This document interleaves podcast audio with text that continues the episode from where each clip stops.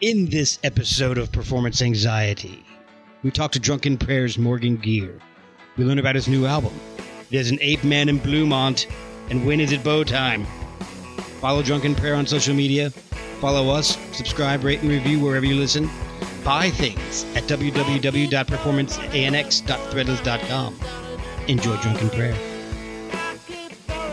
You want me to start with like a hi, this is, or just I'm? Okay. I'm Morgan Geer, Drunken Prayer, and I'm high on performance anxiety. Love it. I think maybe that's good. I think, I think that's enough. I got some expensive earbuds that don't work for damn. Oh, nice. Yeah.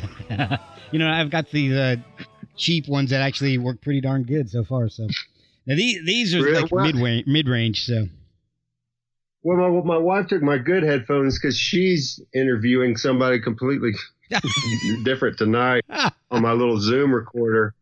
oh man. I was like, sure, you can take those. I was like, ah, man, I like I like to be able to hear it because anyway, no Yeah. big deal. yeah, it just keeps the outside noise out and helps keep you focused a little Yeah, bit. I'm kind of like there's, there's kind of a um, tunnel vision that goes along with it, but Yeah, yeah. no harm. So your wife, uh, does she do a lot of interviews? Uh, No, not really.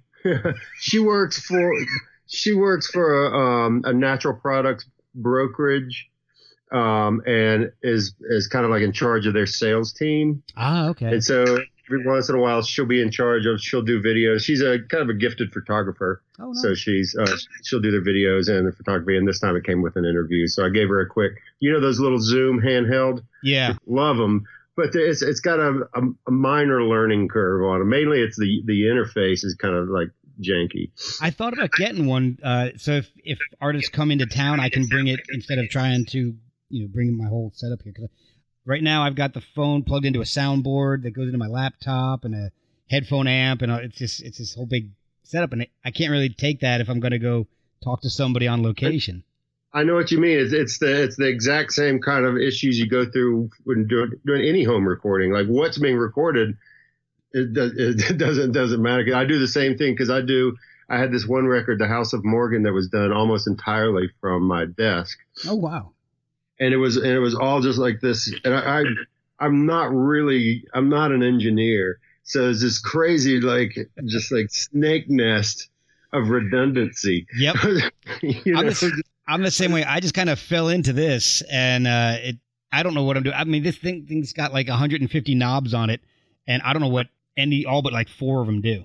well yeah i mean it's like thankfully all you need is one two voices to come out and keep it out of the red exactly. Oh, and I almost screwed that up just a few minutes ago because I was uh, deleting some test files that I had from a long time ago when I when I first started using the software that I'm using, and I'm calling it, and I noticed uh, my gain, my, the fader gain on my uh, input here on the software was like way up in the red. I'm like, oh shit! I'm glad I caught that because otherwise, yeah it's easy you you wouldn't know it until you got back to it. I mean, it's like, what the fuck is I this? I did. Oh my gosh! I'll tell you a funny story real fast. Um, I was when I first started doing. I do like I, I was telling you this this morning. I do uh, another podcast. It's a sports show, and uh, yeah. I started. We started with a DC, a local DC show. Just it was just me, my buddy Mike, and a couple other guys. Uh, a guy who used to play for the Redskins uh, was a co-host, and we would do a weekly show about DC sports, and the uh, local ESPN affiliate picked it up. So I had to kind of learn real fast on the fly because nobody else wanted to figure. They all wanted to do the show, but nobody Uh-huh. wanted to figure out how everything worked. How So- to do the show. right. Exactly. So we got all the equipment from the from we borrowed equipment from this guy, and um, we were using my friend's computer to record it. So he Uh-huh. he had this um, this other software that he was using. Well, he left the show, and when well, see, all right. So ESPN the ESPN affiliate got sold. Our podcast got dropped, and well, we started doing another one with two friends out in L.A. And it was more of a it was more comedy and sports than actual sports. So Uh-huh. after I'd, I'd say eight months or so, my friend got too busy at work and he couldn't do that anymore. So it just kind of became the three of us, me and my two buddies out in LA. And so I had to find software to, to to work this. So I, I started using this software, but I also started doing the podcast that I'm doing with you right now at around the same mm-hmm. time. And the first I recorded like two or three real real fast in a row before I had a chance to edit anything. And I realized after when I went and listened back that apparently there's a noise gate on there that's built in. And anytime any me or the person I was talking to would step back from the mic a little bit, it just clipped it right off. Yeah. Oh my! I had I had Steve Turner from Mudhoney on. I had. Oh, uh, I, I, had uh, Robert Roth from the band Truly. He he yeah. played he played with Nirvana for for a little bit. Uh, just kind of uh-huh. jammed with him. And I had um uh who oh uh Kellii Scott from Failure. And, oh, really? Uh, yeah, and a buddy of mine named Jordan. Jordan, uh, he is the band Blinker the Star, and they were on oh. together because they're good friends. So uh-huh. those three I recorded like back to back to back, and every single one of them went from like an hour long show to like 40, 30 to 40 minutes because I had to edit it so much because everything got clipped so badly. Oh man, that's you know, it's it's one thing doing what you do, like doing that when I when I'm when I'm working purely with with with music is completely different than an interview thing because you're getting out information. For me, it's funny because uh, my first reaction was like, "Oh, cool." You, you, you, you have some boundaries to work with. It's like, oh, great, that's great. I, I kind of look for ghosts in the machine sometimes, but, yeah. then I was like, oh no, he there might have been some information in there that could have been used. Yeah, you know. And I can't I can't call him back and say, hey, remember that interview we did last week? Can we redo it because I, I, screwed right. everything up. Yeah, I mean, unless they're they're a buddy of yours, I could yeah. see it being kind of like ah, well, yeah. well, it's funny. Know? Oh, it's funny because I actually did that. The second one, I'll I'll spill a little more, a few more beans here. The, I, when I did the second one, I did with Robert Roth. Um, uh-huh. I started talking to him, and we got like ten minutes in, and I realized I had never hit the record button. Like, oh, oh shit. which has got to be like probably one the most common mistake. Two, the most embarrassing. Yeah. like, I did. I, I I I had to stop a mid sentence. I'm like, Robert, hey, um, I don't know, my so, something's wrong with the software. It just it just oh, closed down. It just right. it just shut down on me. I don't know what's going on. He's like, oh, okay. He's like, he's like, all right, well that's good. That'll give me a few more.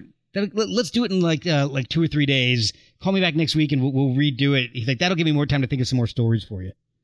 Perfect. okay. Out. Well, the nice thing about these days is you can blame it on software, and in a way, you're not wrong. No, exactly. Software it wasn't working. was not working. because it wasn't because I got flustered early and forgot to hit the, the one button Perfect. I had to hit. That's funny as hell. Uh, well, we'll we'll know if if this one goes tits up, I'll like okay. I'll be yeah. You, I might be able to call back and like, hey, can we redo a, a part of Absolutely, this? you can. Absolutely, you can. I love. Oh man, so so those, that that's part of what this show is about. Just weird shit that happens while you're out playing music, whether it's in the studio yeah. or or live. I really do appreciate you coming on. I've been looking forward to this interview for a while. Oh, good. Why? Because uh, I heard the music, and uh, yeah, thank you. Yeah, I, am I'm I'm, well, I'm somewhat familiar with with Freakwater, just a little bit. Um, yeah, I heard them um, years ago on. Uh, I think it's Bloodshot Records put out a, a compilation uh, for a decade of sin, mm-hmm. And they they had a song on there, something about being drunk. I don't remember exactly what it was. I got it for yeah yeah I, I got it because I'm a huge fan of uh, 16 horsepower uh, David Eugene, right. David Eugene Edwards Woven Hand, and they did um was it was it a Gun Club cover or something like that? Uh, Be surprised. Uh, derailed, I think they did. Uh, 16 horsepower did, and then um, and so I listened to the whole thing, and I was picking out bands that I like, and Freakwater was one of them. So how did you get? That worked out well. Yeah, yeah. So how did, how did you get involved with Freakwater? Um, it's it's um it's not too long of a story, but it's it's weird. Uh, I like those stories. Well, like uh, so, my I, I, had a really good friend years ago, and um, we, we would trade like cassette mixtapes, you know. And one time, uh, she had one that someone had given her, uh, and it was completely unmarked. Oh boy! And one of the songs was a Freakwater song that we both loved, but we didn't have any idea who the band was. Oh, and, you know, Google wasn't a thing. And so it was like, well, just keep your eye out if you ever hear it. And the song was My Old Drunk Friend that they do. Um, yeah. My old drunk friend. It's good to see you again. Every time you walk in, I should run the other drunk friend. You're looking and and whenever we we'd always that was kind of like our our thing. It was like we have this song and it's a mystery, and their voices are really weird, and the and the lyrics are, are really thoughtful and smart. So it, it meant a lot to us to have this kind of mystery, and so years go years years go by, and I'm I'm I'm in Asheville and whenever I and I didn't really know anything about like Uncle Tupelo or alternative country or or Americana or anything like that. That's not really what I was. I mean, I like country music and I like blues. Yeah. But I don't really care about like like someone's modern interpretation of of that. I appreciate it more now. But so whenever I would run into somebody who was roughly even remotely um, uh, knowledgeable of that world, I would ask about them, this this band because it had kind yeah. of stuck. Then now it was bothering me. it was like, oh, how? No, now I still don't know. It was, um, and so I started. Um, uh, a guy named David Wayne Gay moved to town, who was a bass player, an interesting guy. And Asheville is a small town, so a bass player moves to town. You're like, oh, every, you know. Yeah. So um, and he was in and he was in this band that people were just like, oh man, this this guy from Freakwater moved to town. It, was, it didn't mean anything to me, of course, but I was I was in a country country band like a honky tonk thing called White Heat that he was putting together with someone else. Um, that, or he had put together. And one one day we're just we're just sitting in the car about to play. We're like, oh, you know, okay, I'll ask you. You're the next in line. Yeah. Have you ever heard a band? Uh, it's two, I think it's two women, and they have this song about like my drunk friend, and he just started like he thought I was putting them on. It was like, oh. the, yeah, so it's like that's that's my band, and so it just I flipped flipped out, and so so like skip ahead, he's the bass player on the album before this last one. Um, and that I still play with to this day on a regular basis. Oh man, that's so then so then they, they so we all got to be friends, and they're super nice people, of course and time comes for them to make this this album a couple like a year and a half ago, and they just asked me to do it, and I was floored. I was and I was texting my friend because we're still in contact. I was like, "You will not yeah. believe what pain I'm in." it's our mystery band. It's that's, like it's really kind of mind blowing, you know. really is. That's the one of the weirdest stories I've ever heard. Isn't it? I mean, like I've got goosebumps now just well, I had never really, I guess I've never really told that story from beginning to, to, to and it's like, you know, that's weird as shit. That really is. what are the odds so, of that? I mean, the odds of that have to be astronomical. What are the fucking odds? You know, well, and the, and they would even like the album I played on was the first one they'd done in 10, 12 years or something. So they weren't even a thing. And, and, and who knows, you know, who knew? So I was, I was way into doing that album, and it was a real kind of mind fuck the whole time. like first time I played with him on stage, I had I had came this close to having the, a panic attack, which I've never have. Oh wow! Because I had, well, I'd, I'd probably gotten a little too baked. Yeah, that'll do it. And started thinking about it. I was like, oh, I was kind of having this existential, just like, what? How did I get here? Because then I started thinking about the odds. Yeah.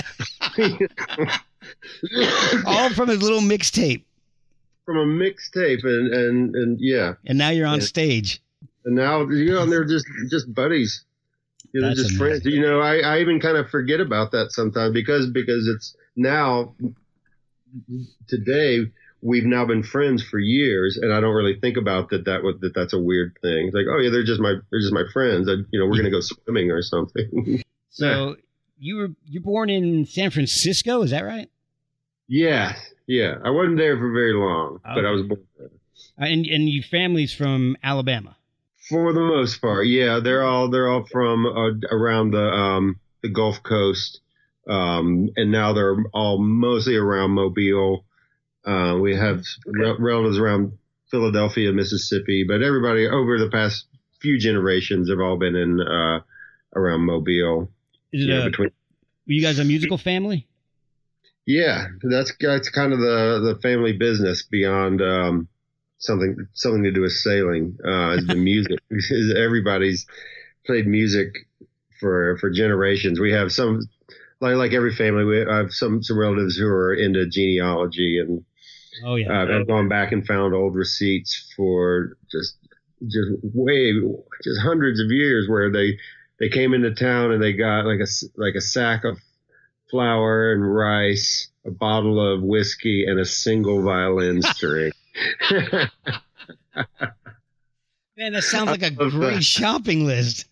Doesn't it? It's just, it's like okay, we need that one violin string. Oh, some bourbon. some bourbon, flour and a, a violin string. We're gonna have a party tonight, Ma. Right, exactly. You know, they probably they probably did. They probably didn't. You know, it went a long way back then. But yeah, it's my uh, my mom taught me how to play guitar, and she had really good taste in music, or I still think she does. Um, and, and she was a folk singer, and around New Orleans and Austin, Texas, when I was little. So those, those are my earliest memories. And my uh, grandfather, her father, was a, uh Dixieland jazz player. He played anything on his book, and he was he played up until his death just a few years ago. He was in a band. Really? yeah. Um, so he's and he's kind of a character and a, and a storyteller.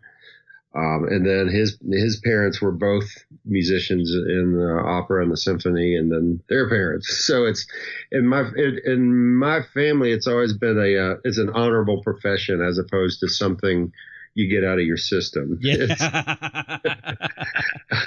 so there was never any kind of it was it was always something to aspire to as opposed to kind of keep behind closed doors. yeah. That's the, the weird one in the family. He, he's in a Yeah. band.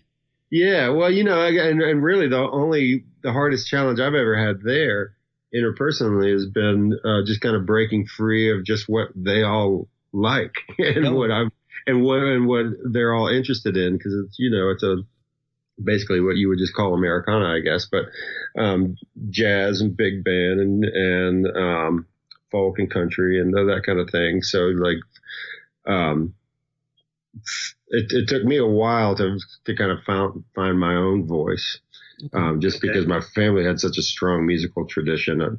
It's hard not to just be a part of the the band being your family. You know what I mean? Just like, well, I want to go solo. Yeah. so is that where the more uh, rock influence in your music comes from? Because your your your music is, uh, it's a really awesome mix of, of the like the southern country, but little little bit more of the hard rock, and like Mhm. like a like an evolution of of outlaw country, maybe. Yeah. You know that I, I was just talking to a, a friend of mine who's uh, way more knowledgeable than than I am about uh, music appreciation. Basically, he, he's out here doing some carpentry over at the house. We're working together, um, and he really loves the record. And he, and he um, uh, yeah, I, gave him a copy for doing some work. he's getting paid. uh, he really loves it, and he was just like, "Man, this would be like Joe Strummer or Warren Zevon's favorite record if they're around. This would be their." oh man. and and we started talking. He's like, "That's interesting." He's like, "I'm I'm, I'm glad you like it. I'm always semi surprised when people like like my music, only because I'm, I'm only trying to humor myself, Yeah. basically. So when, but that, I knew this was a strong bunch of songs, so I asked him. I was like, "Yeah," I was like, "You like? You think people will like this? Because it's, I know, I know, it's kind of it's catchy. A lot of the songs are, but it's also, um, it's also to me it seems real familiar. Someone said it's just like, uh, it's, it's like um, they they immediately recognized what's on their plate as a burrito, but they were completely surprised on the on the, pleasantly when they bit into it. It's like, oh, I've never had a burrito like this. That you know what Like- that that kind of makes sense, you know. Just, it's not it's not um, John Cale or any or any um, like like really um, anything too challenging. I don't think. I mean, maybe lyrically, but it's it's recognizable as as rock and roll. I'm not reinventing the wheel here. Yeah, exactly, Uh. exactly. But the thing that I love about everything that I heard was the humor in it. Hmm. Your, your lyrics are hilarious, and they're they're they seem very they're understated, but the the humor in it is undeniable. And um, like really? uh, I, I, um, I mean, you got uh, like all right. So we'll, we'll go to the, a couple of the older songs, like uh, Mission, the Mission Field. That's a great track. All right, so that's that's you know an older one, but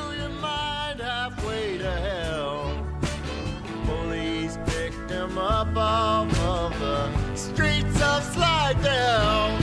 So smile, you're entering the mission field. Now you are entering the mission. that's the first time I've ever heard Slidell in, in, in a song. I don't know anybody who who does Slidell in a song. Um, well, that's just that was just a true story. oh yeah. yeah. Oh, oh, here we go. Like always sad. You know, you sleep Mhm. drunk every night. You reference Elmore James. I think that that's freaking Oh awesome. yeah. Um, that maybe the second person that's ever like uh, noticed that it hurts me too. Oh, really? reference Elmore James. Yeah. oh, it's great. I love it. and I, I love Elmore James. So. And then um, Yeah. I mean, four leaf clover, bears eating mom and dad. I mean, that's just that that cracked me up.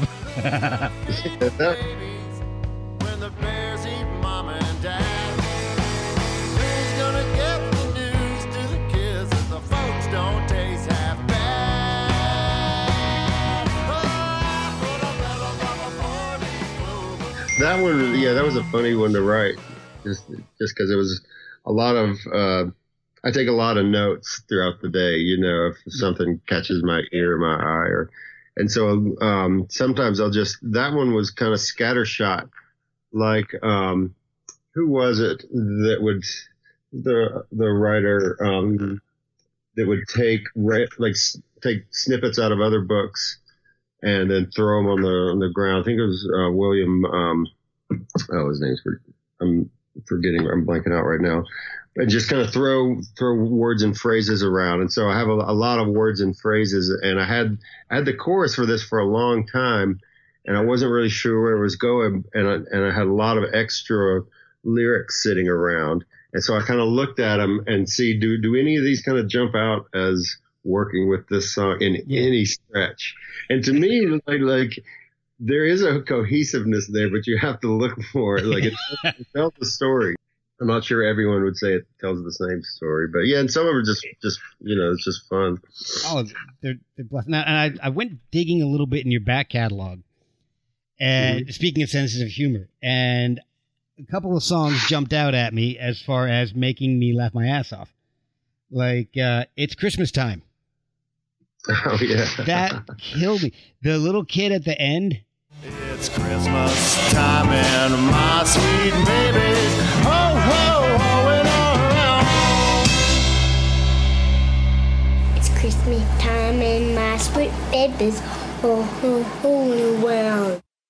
singing ho ho hoing around it just that's that destroyed me that that was me too. And that was such a happy accident because um, the um the the label I was with, uh, Fluff and Gravy, that's one of their kids, and he loved that song, and we they would like they would like record it on their phone and, and send it around to each other, and it was like, oh my god.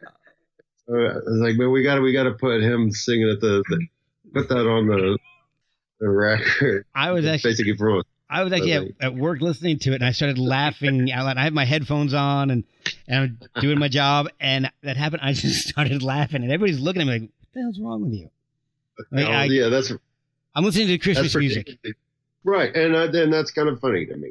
yeah. and then and then I, I, I ran across this amazing cover from the Unholy Trio. Public Enemies, Bring the Noise.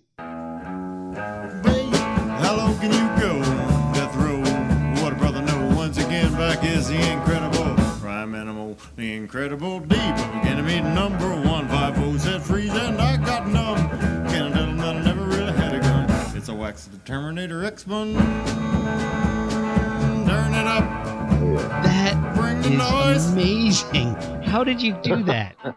Um, well, I mean, we were texting back and forth, but it, it initially was I mean, I can. I mean, being it's funny being bored. I can remember being bored, kind of standing around in the heat on a football field in high school, and and we're just like waiting for whatever was going to happen. You know, Just like- if you've ever gone through s- summer football camp, it, it, Yeah. a lot of us is kind of bored.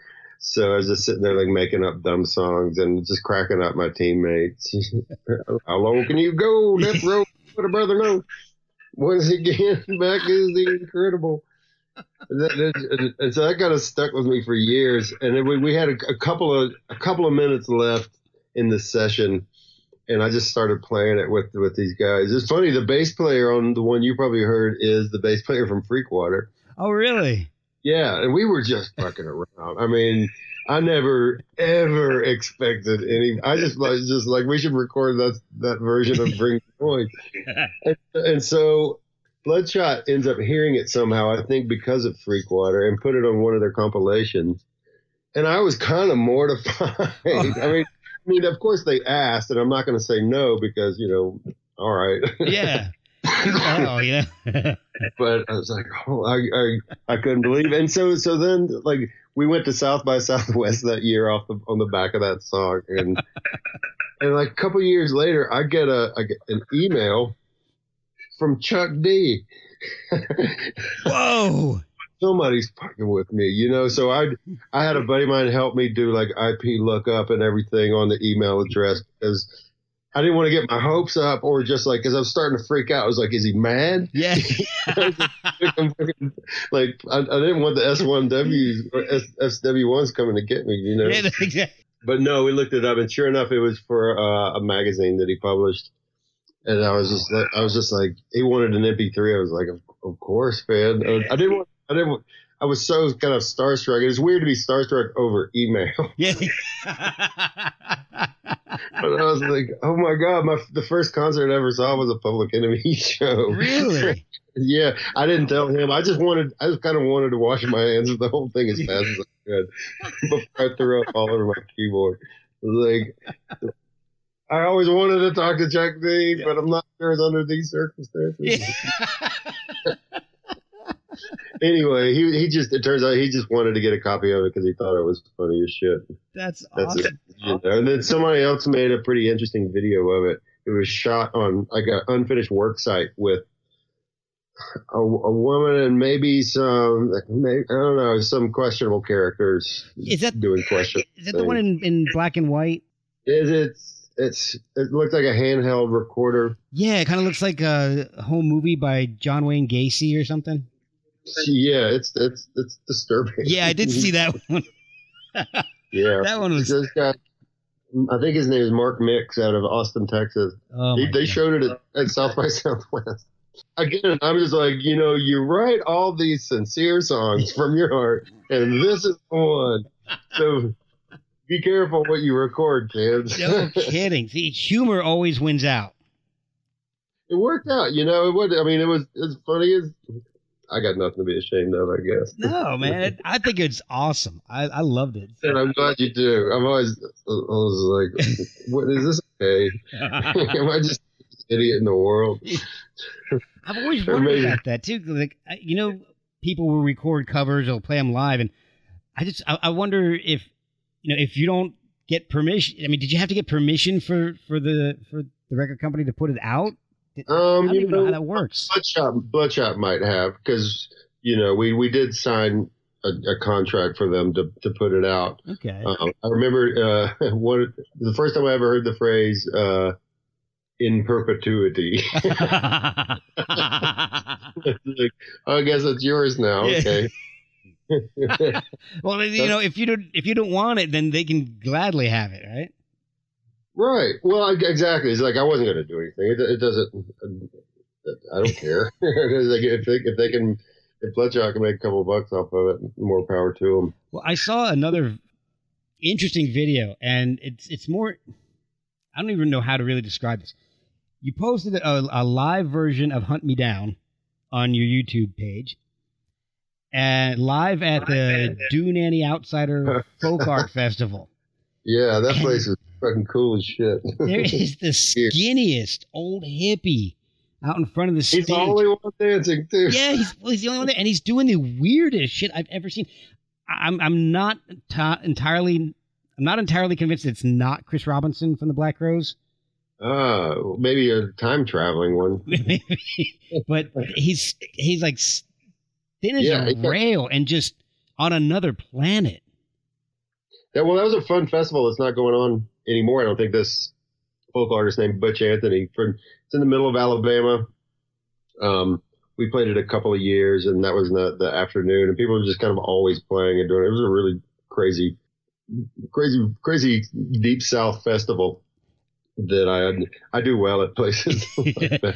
I, I'll tell you, you wouldn't know it from that video, but we did pretty good. it looked like a blast. I mean, that guy was having fun, and I'll tell you what. If honestly, I'm kind of an ass like this. If that was me on stage, I probably would have done like this super long, like Lynyrd Skynyrd style jam just to see how long that guy would stay upright. I would just keep going and going until he fell. It started to be a, a battle at a certain point. Just like, all right, we're doing this. Okay. well, he looked like he was going to fall down many times. He made he made me have. I, I think I ta- ended up talking to him after that, and he was a cool dude. The whole thing was there's a character everywhere you looked at this festival. It was, it was Oh yeah. pretty pretty DIY. Lots of great art, lots of good like busking type kind of stuff going on. Oh, cool. And then I rolled in. See, I, I do a lot of different versions of this this project, and that one was it seemed right to do more of like a southern rock thing that day.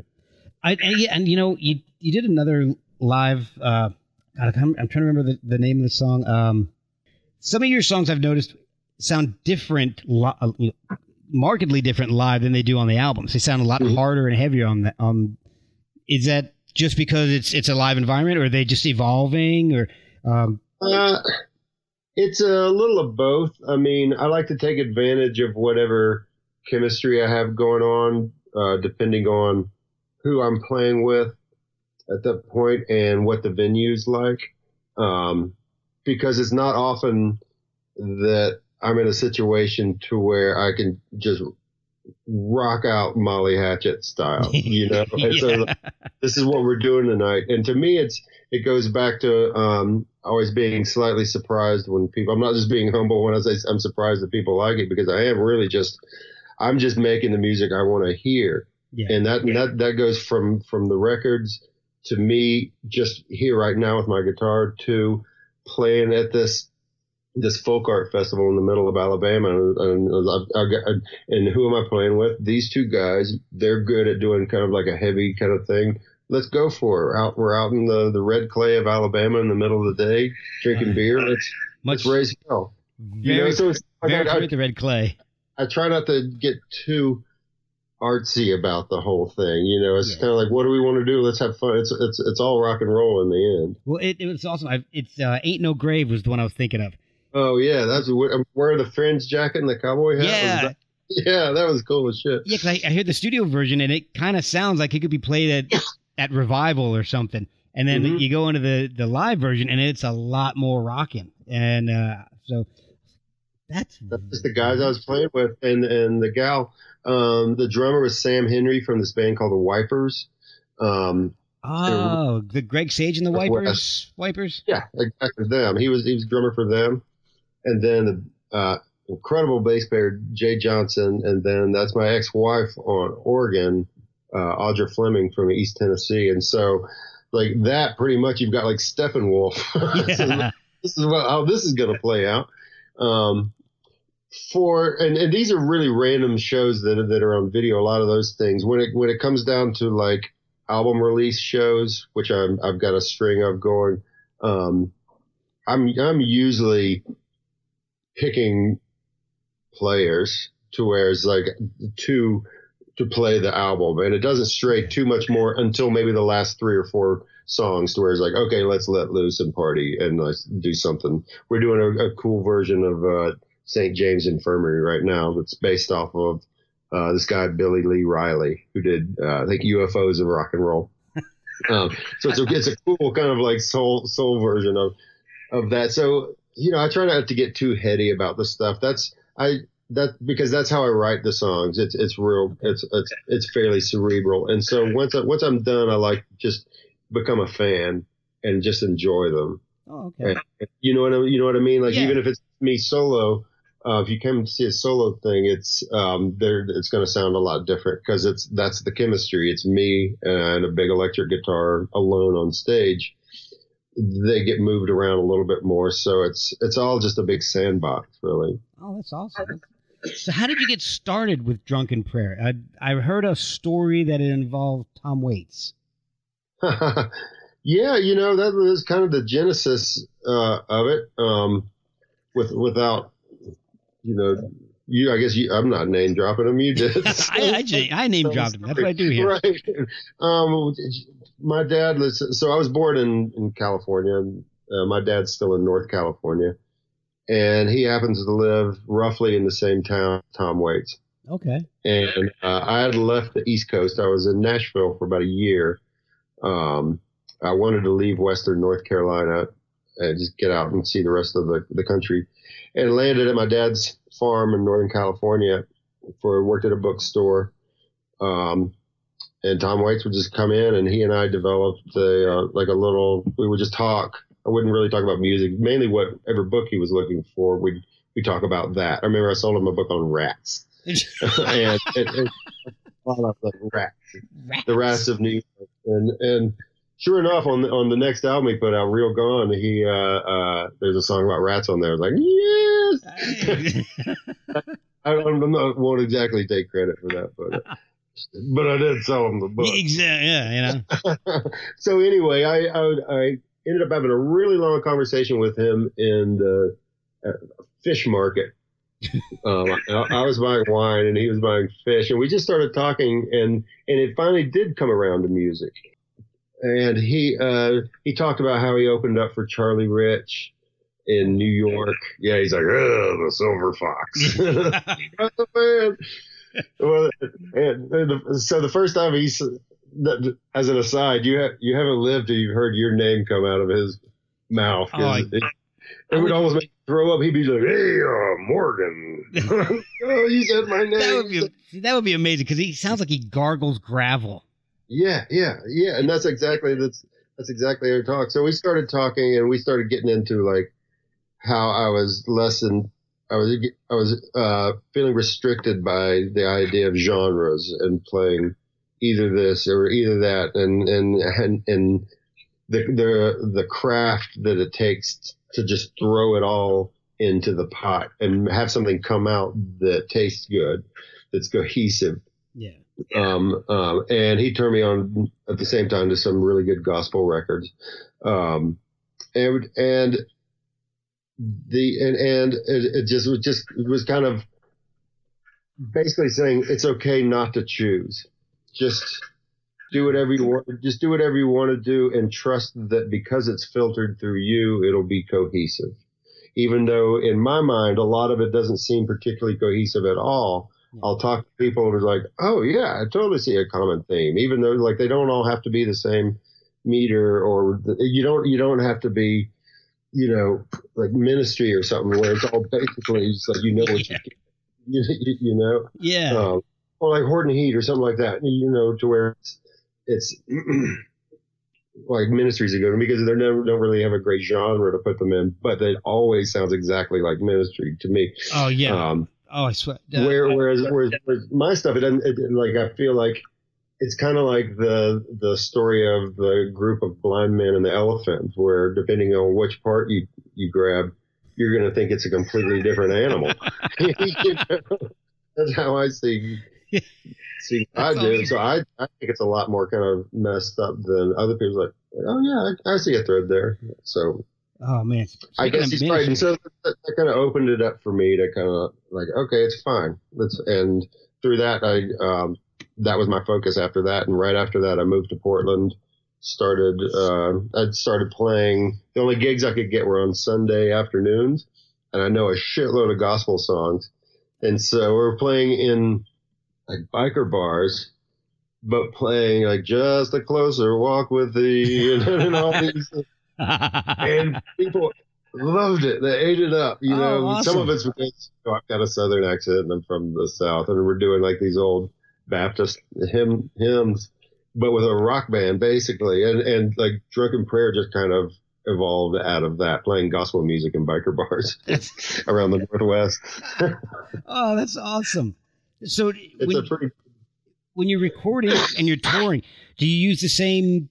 I know you, you said that you'll when you're doing a record release uh, show, it'll you'll do uh, stuff that's closer to the album. Are, are you touring with the same people that you record with? No, no, uh, uh I've I've got um, so I, I really like that chemistry of of having different people to play with, and I've kind of engineered this thing to where I've got a group of folks in Austin, Texas, that I'll be playing with on this next tour. Okay. Um, I've got a uh, all the, and then they they play with this guy Will Courtney, so they're pretty straightforward Americana alt country. It's going to be an easy an easy transition with them because they're you know it's going to be two guitars, drums, bass. Then in Albuquerque, I'm going to pick up so the song Rubble and Dust, the third song on this new record. You ask yourself, would you do Let's not, let's not and say we did. Spare the ride and spoil the kiss. Is um, two guys from Albuquerque I know, Alex McMahan and Greg Williams. Alex is the steel guitar player and just kind of Swiss Army knife for uh, the Handsome family. We uh, we've done a lot of touring together, and he and I grew to be really really good friends. And so they're the they're that's that's only that song only has me and them on it, no bass, and so those two will play in the Southwest. And then when I go up to the Northwest, I'll I've got any number of people I love to play with. Yeah. And so we'll, and that's when I'll get back to we play to our strengths.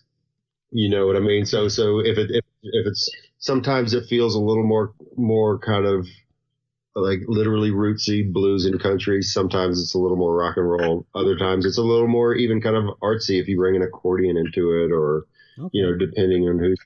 I've been lately. I've been playing with a, a bowed, a guy who plays with bowed bass and uh, um, fiddle player, and so them together almost puts this little string section by me while I play this this big like country gentleman. Oh man, that thing's gorgeous.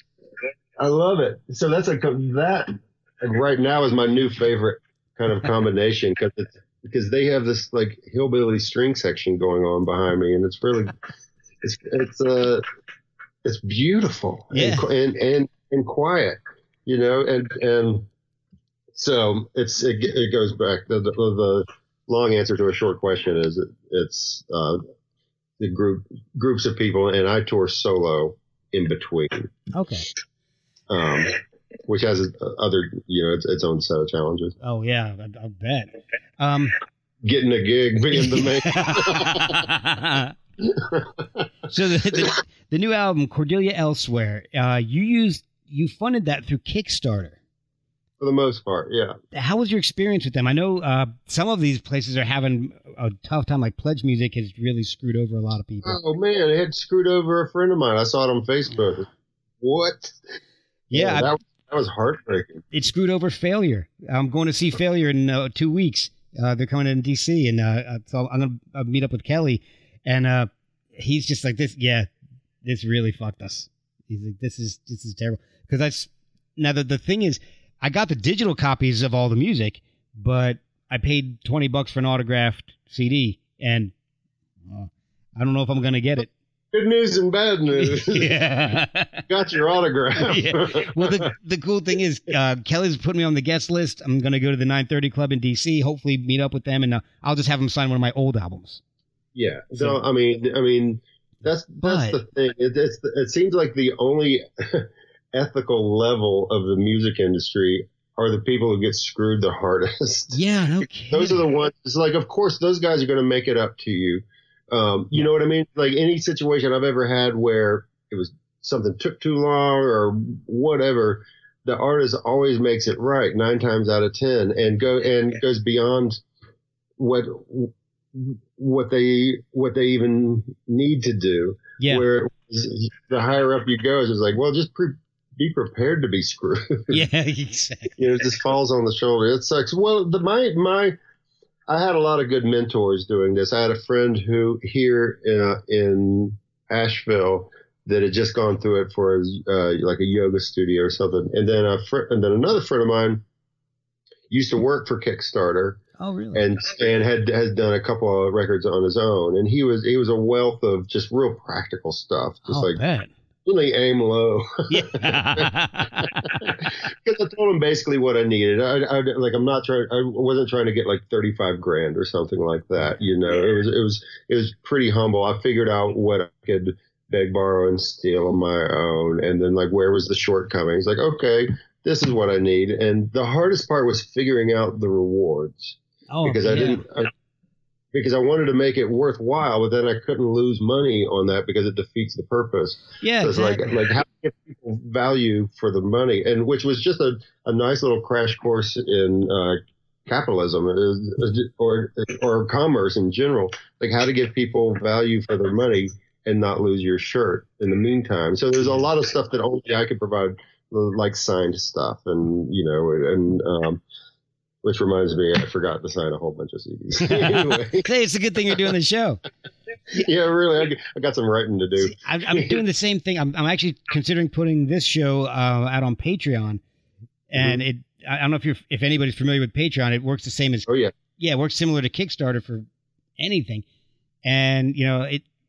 I've I actually uh, I, I've got artwork for a logo that I had made, and but I'm trying to figure out you know what would somebody pay for a, a pod to listen to a podcast? What what am you know I it comes out free, but so if I want Yeah. people to pay, I've got to do bonus. I've got to give them like early access or Notes extra maybe. stuff yeah or extra you know a bonus episode you know maybe outtakes from from each show just pare it down the show a little bit keep some stuff aside maybe release that as bonus material but i've also got I think it works. Well, sometimes I don't know if, if you're like this. so It's hard to. Sometimes it'd be hard to ask for money it is for something you'd be doing anyway. You know what I mean? i love Be- doing this show Then, then people don't value it as much. I was like, well, I don't want to just elevate prices because I want people to value it more. It's like I'm not a dick. yeah exactly so i was thinking i've got i actually have a logo for the show that uh, i was really fortunate enough to get made uh, one of the first people i had on the show was a guy named mark dancey uh, he's an artist he was in a band in the 90s called big chief Mhm. he also uh, from detroit Oh, Big Chief, yeah. yeah but he also did uh, the artwork for soundgarden's bad motorfinger album Really, that's amazing. yeah so i Great album cover. Oh yeah, it is. It is. And but I'm al- I was also a huge Big Chief fan all, from the beginning. So I reached out to him because I knew he was an artist, just to have him on the show and talk to him and just see about what he's doing and and because I love his artwork. And after the show, I said, "Hey, what would you charge to do a logo for me?" So he gave me a price. I'm like, "All right, let's do it." So that. so now my logo is made by the same guy who did Soundgarden's artwork for Bad Motorfinger. So That's incredible. yeah, I love it. I'm, it, it freaks me out. That's my Well, Chuck you D just have story. to you just have to ask too. yeah. You know that, that uh, album before this one, "The Devil in the Blues." Um, uh, Jon Langford from the Mekons did that, oh, um, cool. And I'm a huge fan of his art, and, and I like to have interesting artwork. And I had this idea for me fighting the devil, and then people in the crowd are worked on the record, so it's all the musicians and the engineers are, are in the crowd. Oh, that's awesome. and and I was like, yeah, but who who is gonna pull this off? and so I asked, I, I I know Jon through through Freakwater, and just asked him. I mean, he does this for a living. He's like, it's X amount. Yeah. That's how it, it it costs a thing, and then you give me that thing, and I'll do it for you. He's like, oh, well, that was easy. I know. I was, I was same thing. I, I was blown away because he gave me this price. And it was like three figures. I was like, Yeah, "You, you sure you're charging me the right price?" Like, yeah, So he did Yeah. some sketches. He emailed them to me, and I, I kept those. So I've got those. sure, I've got a couple of options of the, this thing because it's it's to me it's amazing because I I I listened to this guy's music. I would look. I watched his artwork. I, I his album covers I, are just amazing to me. And Yeah. and he worked with Soundgarden. So I'm like, and now I've got something from him. So it's just a no brainer. Yeah, it's amazing. So, so you with Kickstarter, I And did. then you value it because you paid X amount and, and Yeah. you love it. So it's just like we're we're all in the same kind of brain. yeah, exactly. And I got to tell you, I did see the uh, the your video for your Kickstarter campaign, and I I do love the uh, white snow boots that you had on for that. Oh, aren't those sweet? They are nice. Uh, my my stepmother sent me those because she wore she she's a farmer and there's like those are just her shoes. Yeah. but but she, but she's like "Ah, from Brazil. Stormtrooper and those things. I love I love those. They're Right. sitting right on the front porch now. I only I just I'm, every time it like it starts to rain, I'll put those things on and drive around. that was a fun video to make. Last winter was brutal over here and cold, but we have a it's kind of picturesque. We are true hillbillies out here. We're in this part of part of Western North Carolina called Emma. We're basically Asheville. okay. Um, but there's no there's no flat surface anywhere anywhere. You have all these these kind of like creepy trees. I don't know if you had a chance to see the video for um, 50 foot locust that came out uh, last week. I think it was from the new album, and that was that was recorded in the front yard, and it's it's it's all just like these kind of like like just just wicked looking trees and and stark stark landscape. It's it's pretty photogenic out here, even when it's even when it's not. well, I, I love. It. I was a. I'm a photographer myself. I went to college Okay. for it and haven't done it. I did it professionally for like 12 years or so, and I'm I've had kids, and that kind of went out the window, and I had to get insurance and all. So, yeah, yeah. so I'm, I'm I that's one thing I always like is, is artwork. I'm always looking for for good artwork. It draws me into an album. So, Yeah, but me too. That's why I like vinyl too, is because I, I can see it bigger. yeah, It's not that because on my stereo system, you're not going to hear the difference yeah. vinyl. Same But I, here. but, but I can hold the vinyl. It makes all the difference in the world. So I'll nine times out of ten, I'll listen to the downloads and, and go through the or just and hold the record while listening to it, even if it doesn't have a lot of information. Yeah. I'll find myself like with Beggar's Banquet or something by the Stones. There's nothing there, not not Yeah. for the not for the the version that that finally made it out. Um, but I'll sit there and just hold it and look at look at the names of the songs while Well, it's playing. that's how I found half of the bands that I love is going through the liner notes on on records and CDs, just reading them as the album's playing. Well, and then so like for me, I I've got a new website that's rolling out any day. It's pretty much finished, and I um for this one shelled out instead of just doing it by myself, uh, which you know it only goes so far. Yeah. I had, a, I had um all the lyrics are there with each album.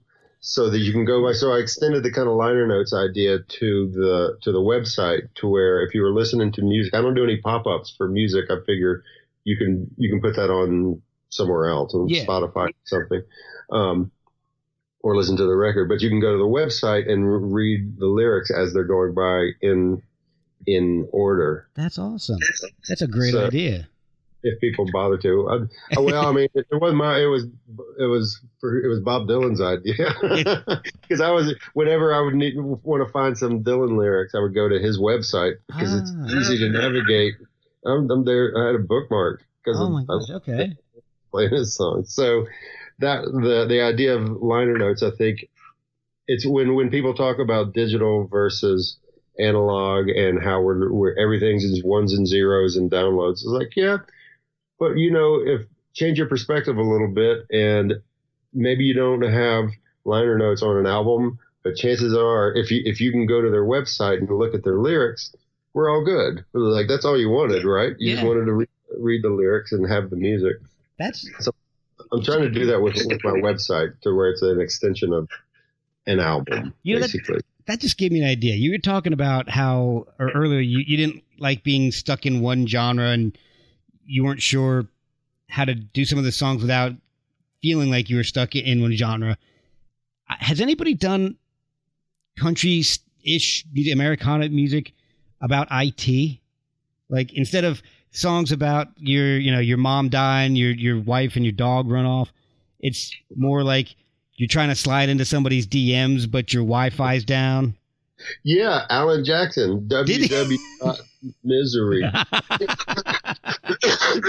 think it- it's www. dot Misery. so yeah, they they're absolutely. You know, I'm gonna have to what- check that out because I think that would be amazing. Do like an entire concept album, but make it like country and it, it about poor IT connections or something. Yeah, well, you could easily well and misconnections. I mean, it it it, it, it can get it can get deep too. You know, you could. It's kind of like I always cynically thought. You know that episode of South Park where Cartman starts playing Christian music? yes. All he did was change, like, "Oh girl, it's oh Jesus." like and that would be cynically be so easy to do if if if if I was unethical. It was like it wouldn't be hard because I've man I've had people come up to me and um I'm not particularly religious, but I was raised up Irish Catholic and went to a Presbyterian school and and I I live I live in the Bible Belt, so I've got a lot of respect for for for people's beliefs and their religions yeah. and like there's nothing really joke about. And so and um, I've had a I, I was playing this show in Santa Barbara where there was a whole prayer group was there.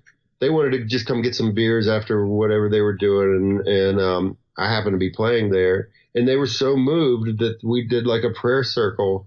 Like in the in a dark in like in the back of the bar, it was just like I know this is weird, but do you mind? We were so moved, but there was like that song "Pearls and Swine," and like a lot of them have some kind of like religious overtones to them. The Mission Field, they were just like, "You know what you're singing, right?" And I was like, "Yeah, I know what I'm." Like I'm, like it's not lost on me that a lot of these are kind of. um um, I don't think they're overtly Christian, but they do have some kind of religious overtones to them. They're a lot of them are bigger, bigger subjects. They're they're they can be kind of existential and like, what does it mean to be here? What does it mean to be good? What does it mean to be bad? Is there a good? Is there a bad? That kind of like big philosophical stuff, and that happens more often than I would have than I, than I would have expected. Wow. And, uh, and and it's really touching when that kind of thing happens. There was a, a guy in England that came and we got a nice long kind of theological talk about that about the Really? song. Did I mean to do this? Was is usually the first thing that comes up. It's like, did you mean to do this, or is this an accident? I was like, well, a little of both. yeah. Everything? you know, Yeah. it's an accident that you heard it and like it. It was not an accident that I wrote the damn thing. Yeah. well, I've been I've really been enjoying uh, the new album Cordelia Elsewhere, and Mhm. it's uh, like we mentioned before. You know, it's you're not trying to reinvent the wheel with it. It's a the sounds are really familiar. Do you use any? Uh, I know you showed me your nice new guitar. Do you use any vintage instruments to get the sounds that you want? The sounds that are kind of familiar to people. Um, not on, not specifically. I mean, the the amp I use isn't that old, and it's made in North Carolina, but it's kind of boutiquey. It's a nice one. It's built like they, like they like they were building them 40 years ago. So Okay. it's it's using that kind of same technology. The guitars are just. The guitars aren't particularly vintage. Nothing, nothing on this was this time. It only it wouldn't it would never be on purpose to use vintage stuff it's just that a lot of that stuff just sounds more interesting to my ears like i've got an old early 60s silvertone amp tiny little thing that doesn't work well live. it's small but in a recording studio it sounds massive you know, but it's about this oh, big you know you just crank and you can't tell it's like when you're listening to headphones i, I remember that was a revelation when uh, you know the band urge overkill Oh yeah, I, I love that band. Um, and it was a revelation that how they got some of those giant guitar sounds on saturation was using tiny little amps. Like, oh, of course, because it doesn't matter. They don't have to be big in the studio. yeah, yeah, exactly. oh, why didn't I? and then, and, and then, sure enough, it's like they weren't, of course, the first to think about that. Jimmy Page was using tiny little amps. They they've always been using tiny little amps. This Yeah. what you do. It's like, like I said, I'm not, an, I'm not an engineer. well, you got any weird stories, a- a- anything odd happen uh, while recording any of the music? I, I, I'll tell you an example. I've used this example a lot on this show, but one of my favorite bands is Black Rebel Motorcycle Club, and I was I'm lucky enough to have uh, Leah and Peter on a few months Oh ago. Oh wow, really? Yeah, yeah. It it it's it's an amazing story. Uh, she uh, Leah's story about uh, having to have brain surgery is amazing. She talks she talks about it. all- Oh yeah, she she was out for about a year uh, recovering. It was it, she talks about it all on the show, so you should go and listen. But um,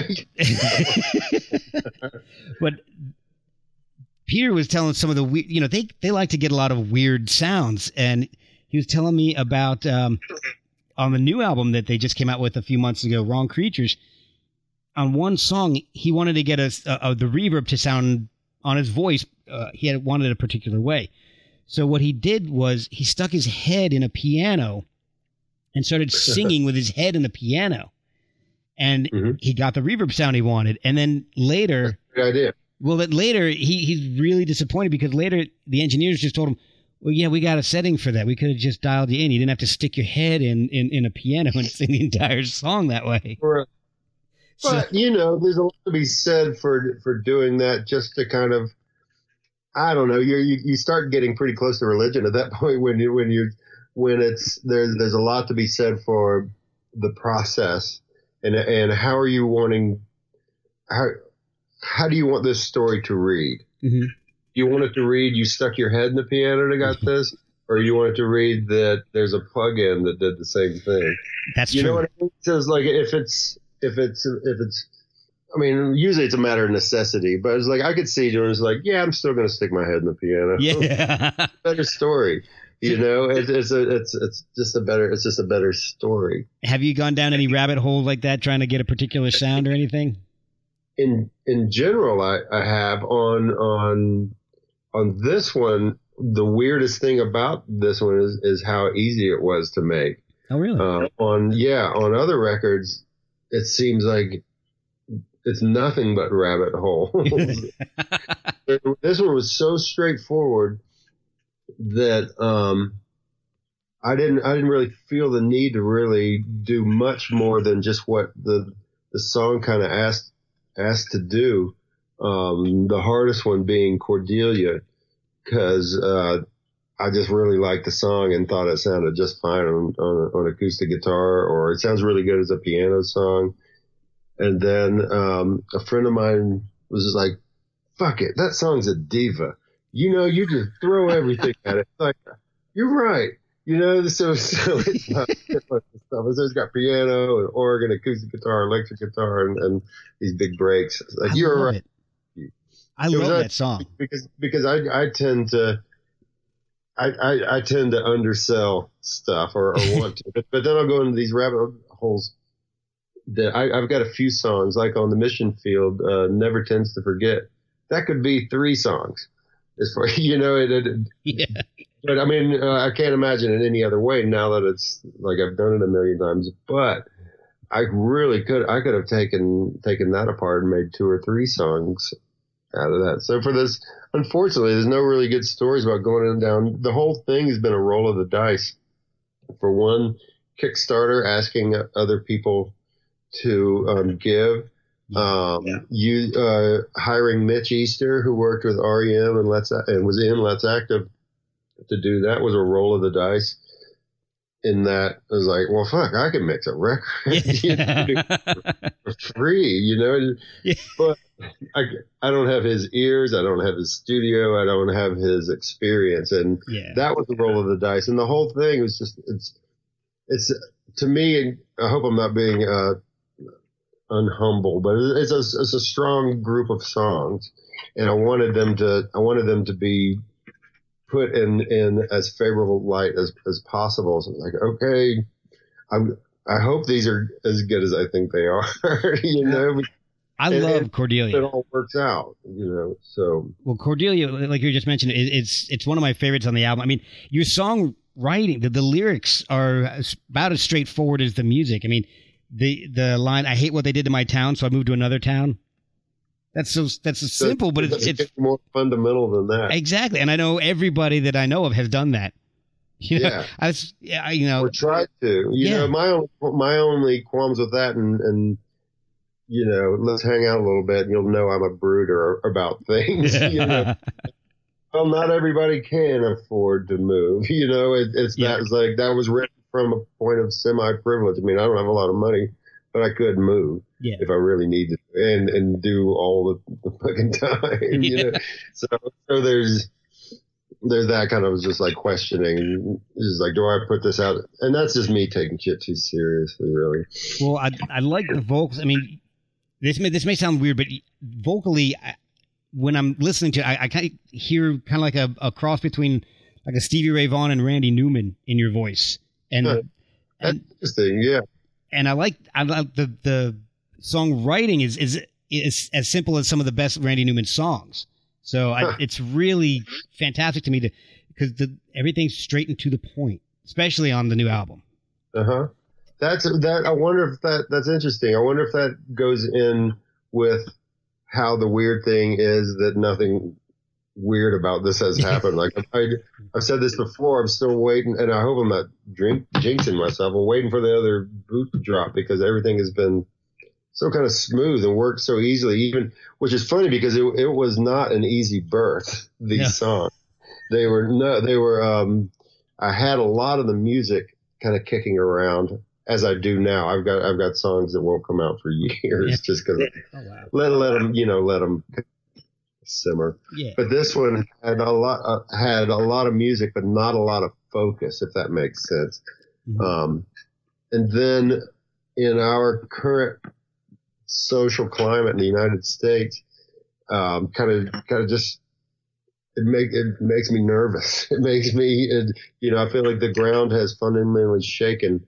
Whether you- you're a Republican or a Democrat or leftward leaning or rightward leaning, there's no denying that the Earth has moved a little Yeah. bit. So and so I don't like I don't like getting into um, a lot of topical stuff or or overtly political um, details, mainly because I don't feel like it ages well. As yeah, a, as exactly. you know, it has nothing to do with really politics or trying to get somebody. It's just for me, I'm a, I'm always a, a fan first. And so it's like, well, I don't know if this is going to sit well in five years. If you're going to want to keep listening to it, unless I'm in, unless I'm in a position to actively change something through music. It's just like, oh, if I would write this song, things would change over here. It's just like they're going to listen to me. Right. I think they are. You know, like I that's not that's not my job. That's not what I what I signed up for. I signed a you know, it's more of a visceral thing. Um, but it doesn't mean I don't have opinions and then things don't um influence me and shake me. I write about the things that that I that are profound to me and then um since I'm not a particularly good storyteller, I think it's vague enough to where most people can identify with it. You know, I, I never, I, I rarely name names. If I, which is funny because this is called Cordelia. it's, literally a person I know. so forget everything I just said. That's funny. Oh, you know, you could probably just leave and go have dinner, and I can finish this conversation. Let me clarify. And the funny thing is, Mary Jane from the Mission Field album is her best friend. oh man. I just like I just like their names. Yeah. You know, Cordelia. Her name is Cordelia Elsewhere, and I'm like that's one. I've always wanted to use her name in a song. That's a very southern uh, name. It is. She's from the Northwest. Oh She's Oh my a- yeah. I'm so wrong all night That's tonight. funny, but it is. That's probably why I'm joined. I was just like, oh, Cordelia Elsewhere. Yeah. Ernie, please. Yeah. How's your Oh, mom her name? Cordelia shit. Come on. Cordelia, so- how's your mom her name? How's your mama now? Yeah, up to no good. Me and, yeah, me and Mary Jane are going up to the Piggly Wiggly. oh my gosh, I haven't been to a Piggly Wiggly since I left Alabama. Jeez. I, I, yeah, it has not been that long ago for me. I was just in Alabama. Yeah, Oh, one. yeah, I was way deep south. I was way deep south Alabama. Uh, my wife, born and raised in uh, New Brockton, which is a little off Fort Rucker, the gate. Oh, okay. One of the western gates of Fort Rucker, and my kids were all born and raised. uh, Well, not raised, but born in Dothan. Yeah, I know where Dothan is. Yeah, I, I lived. I lived uh, west. I lived literally six miles off the gates of Fort Rucker, right off, Wow. right out of Daleville. So How was that? poor, Yeah. poor, no work. That's that's why we ended up leaving and coming up uh, to the D.C. area because it's just hmm I had a de- you know I had a college degree and I couldn't get a job doing anything but selling insurance. So Yeah, I mean it's it sucks. but It's a no brainer. It's just Yeah. like if what are you gonna why why why would you stay? yeah, I mean, I, I moved down. My dad, my, my parents had gotten divorced, and my dad like, see, ya, I'm I'm leaving, and he always wanted to move down south. We lived in Virginia for years and years, and and then uh, he was like, I'm he's divorced. He's he's getting the hell out of New Jersey because we lived in New Jersey at the time, and he's like, fuck this place. Mhm. Took off, and and uh, a year later, I moved down, and like six months after that, my brother attended Alabama, University of Alabama, and I was Roll there. Tide. Roll Tide, and I was there for uh, eight, eight years, eight nine years, something like that. And uh, got That's met my wife. enough. Yeah, met my wife. Uh, got married, had three kids. Then skipped town, Mhm. and we all came up to Virginia. There you go. It's beautiful up there, isn't it? Oh, it's, it's fantastic. We're in Winchester, so we got the Blue Ridge Mountains, and we're far enough out of DC where it doesn't affect us too much, but we can still get there fairly easily. So it's, I love it up there. I'm I'm gonna be playing in I'll be playing in Baltimore on May seventeenth. oh man, if you, I, dive called Mums. May seventeenth. All right, I'll, I'll be there. I'll we can talk later about that. Yeah. if you man, if you seriously, if you get the chance, you should you should go through Winchester to get to Baltimore. It's a little little bit of a swing, but Winchester. I think I've been through Winchester. My stepdad's from Orange, Virginia. okay. And I used to, um, one of my best friends in college lived in, is it Bluemont? Oh yeah, Bluefield? Bluemont. Yeah. Yeah, but we would take the train and and go and uh, we'd take the train into DC. We drive up there on on weekends and hang out. Bluemont is like 15 minutes east of, of Winchester. Okay, yeah, it's beautiful out there. It's weird. Yeah, well, that, all the weird shit that goes on up there? well, yeah, yeah. Bluemont's where Mount Oh, oh. Weather is. That's where they do all like. Some, yeah, exactly. Mount Weather. That's where they do all the weird government stuff there. There was some guy when we were going up there. There was some guy that would put on an ape suit and run across the interstate. but he'd only do it like like twice a year. I have not heard of this. just enough to where everybody was always kind of on the lookout for it, but you never just enough to be like a myth. Oh my gosh, that's amazing. Isn't that hilarious? That is Um, awesome. Oh, like Oliver was around there and stuff. oh. Wow. Morgan, I, Incredible. I, I've kept you for a whole hell of a lot of time. Thank you so much for coming on. my my wife is talking to my little son Leon right now. There, Oh man. there. She just brought me a glass of champagne. So Oh. See, you know, so- oh, here we go. So I'll usually have a drink during the show, a beer or a scotch or, or, or but we were running late, so uh, I big got gulp. I got Bojangles. It's Bo time. it's about time. yes, I got yeah, it's a tea. I got uh, I got some chicken down up at my feet here that I haven't even touched yet because I don't know. I tried eating it's it's a it's a bowl of chicken and rice and it's just it, it dude it weighs like eight pounds. It's, it's I don't know what the hell's going on with it. It's ridiculous. I don't know if I can eat it. like one of those KFC things. Oh yeah, it, it's I br- I brought the guy who uh, is behind the Deer Lodge Records in Portland. He's a really good friend of mine. I, he uh, he put out um, this vinyl single I did, and I didn't, I didn't really pay for any of it to happen. So yeah, nice. I him a plane ticket to Western North Carolina, and he was, like we saw a lot of things, but basically it's Bo time all the time. That's sent him like a sent him like a, a Bojangles hat and like a racing team shirt and stuff. He's all about the Bojangles now. It's like, man, you got Popeyes across the street. Why are you Bojangles? He's like, man, it's Bo time.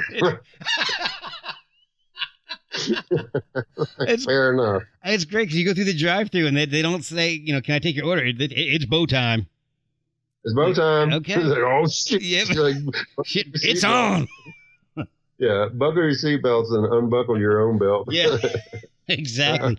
I'm gonna have to. I'm gonna get like three meals out of this rice bowl because it's just, I mean, I could lift weights with it. It's all right. So this is this is this is the size of it, but it weighs like eight pounds. Holy shit! Like one of those KFC. Yeah, and they gave me this little like half weird spork. I can't get anything out of this. I can't hit. Everything falls out of it, and like it. You'll, does, pro- you'll probably br- break it off at the end trying to Oh, eat yeah. it. Absolutely. yeah. Um, so where can people uh, find you on social media? How can they order the album? Um, you can find Drunken Prayer in, in all the normal places. I guess I guess the preferred would be uh, iTunes, and um, you can go to the website and order this. I'm doing this record totally DIY. Um, so going to my website, you order a record, it'll come from me. Nice. Um, nice. Um, then iTunes, Spotify, uh, the, the Instagram is just drunken, drunken underscore prayer, and Twitter. You know the normal things. It's not not hard to find. For buying a for buying a vinyl record, you would have to go through the website right now. And for now, we still have orange vinyl, which is pretty sharp. Oh, nice. We also have the uh, classic black too. and now in round. But then there's there's also a Bandcamp set up, and I, I pretty, make it pretty easy for people to to listen and, and buy stuff. Especially since I'm doing it all myself, there's not one really preferred way. And, you know, to buy stuff, my website's as good as any. oh, that's awesome. That's so. Mhm. Every please check the, the album out. It's fantastic. I love it. I've been listening to it for days now, and uh, it's I, I love it. The, the first couple of tracks just really hooked me, and I, I literally and, I'm I'm- not blowing smoke up your ass. I have literally been humming the opening tune, the opening uh, words to Cordelia for for three days now. wow, It's seriously. the- it's amazing. I hate what they did to my town, so I moved to another town. I've just been that's been going through my head literally for days. So I'm glad it, I'm glad it works. yeah, I'm I know I'm Hey, if I'm you want to, if, if you want to read the lyrics, they're they're on the web. I web definitely page. will. That, Morgan, thank you so much for coming on. Me. I really appreciate you spending so much time with me tonight. I've had a blast. I've heard some fantastic stories. It's been a pleasure. I hope we get to uh, like share a beer or something face to face sometime soon. Uh, we'll definitely make it happen. Cheers. Thanks. And I hate what they did to my town, so I moved to another town. I hate what they did to my town, so I moved to another town. I thought the change would do me good. Cordelia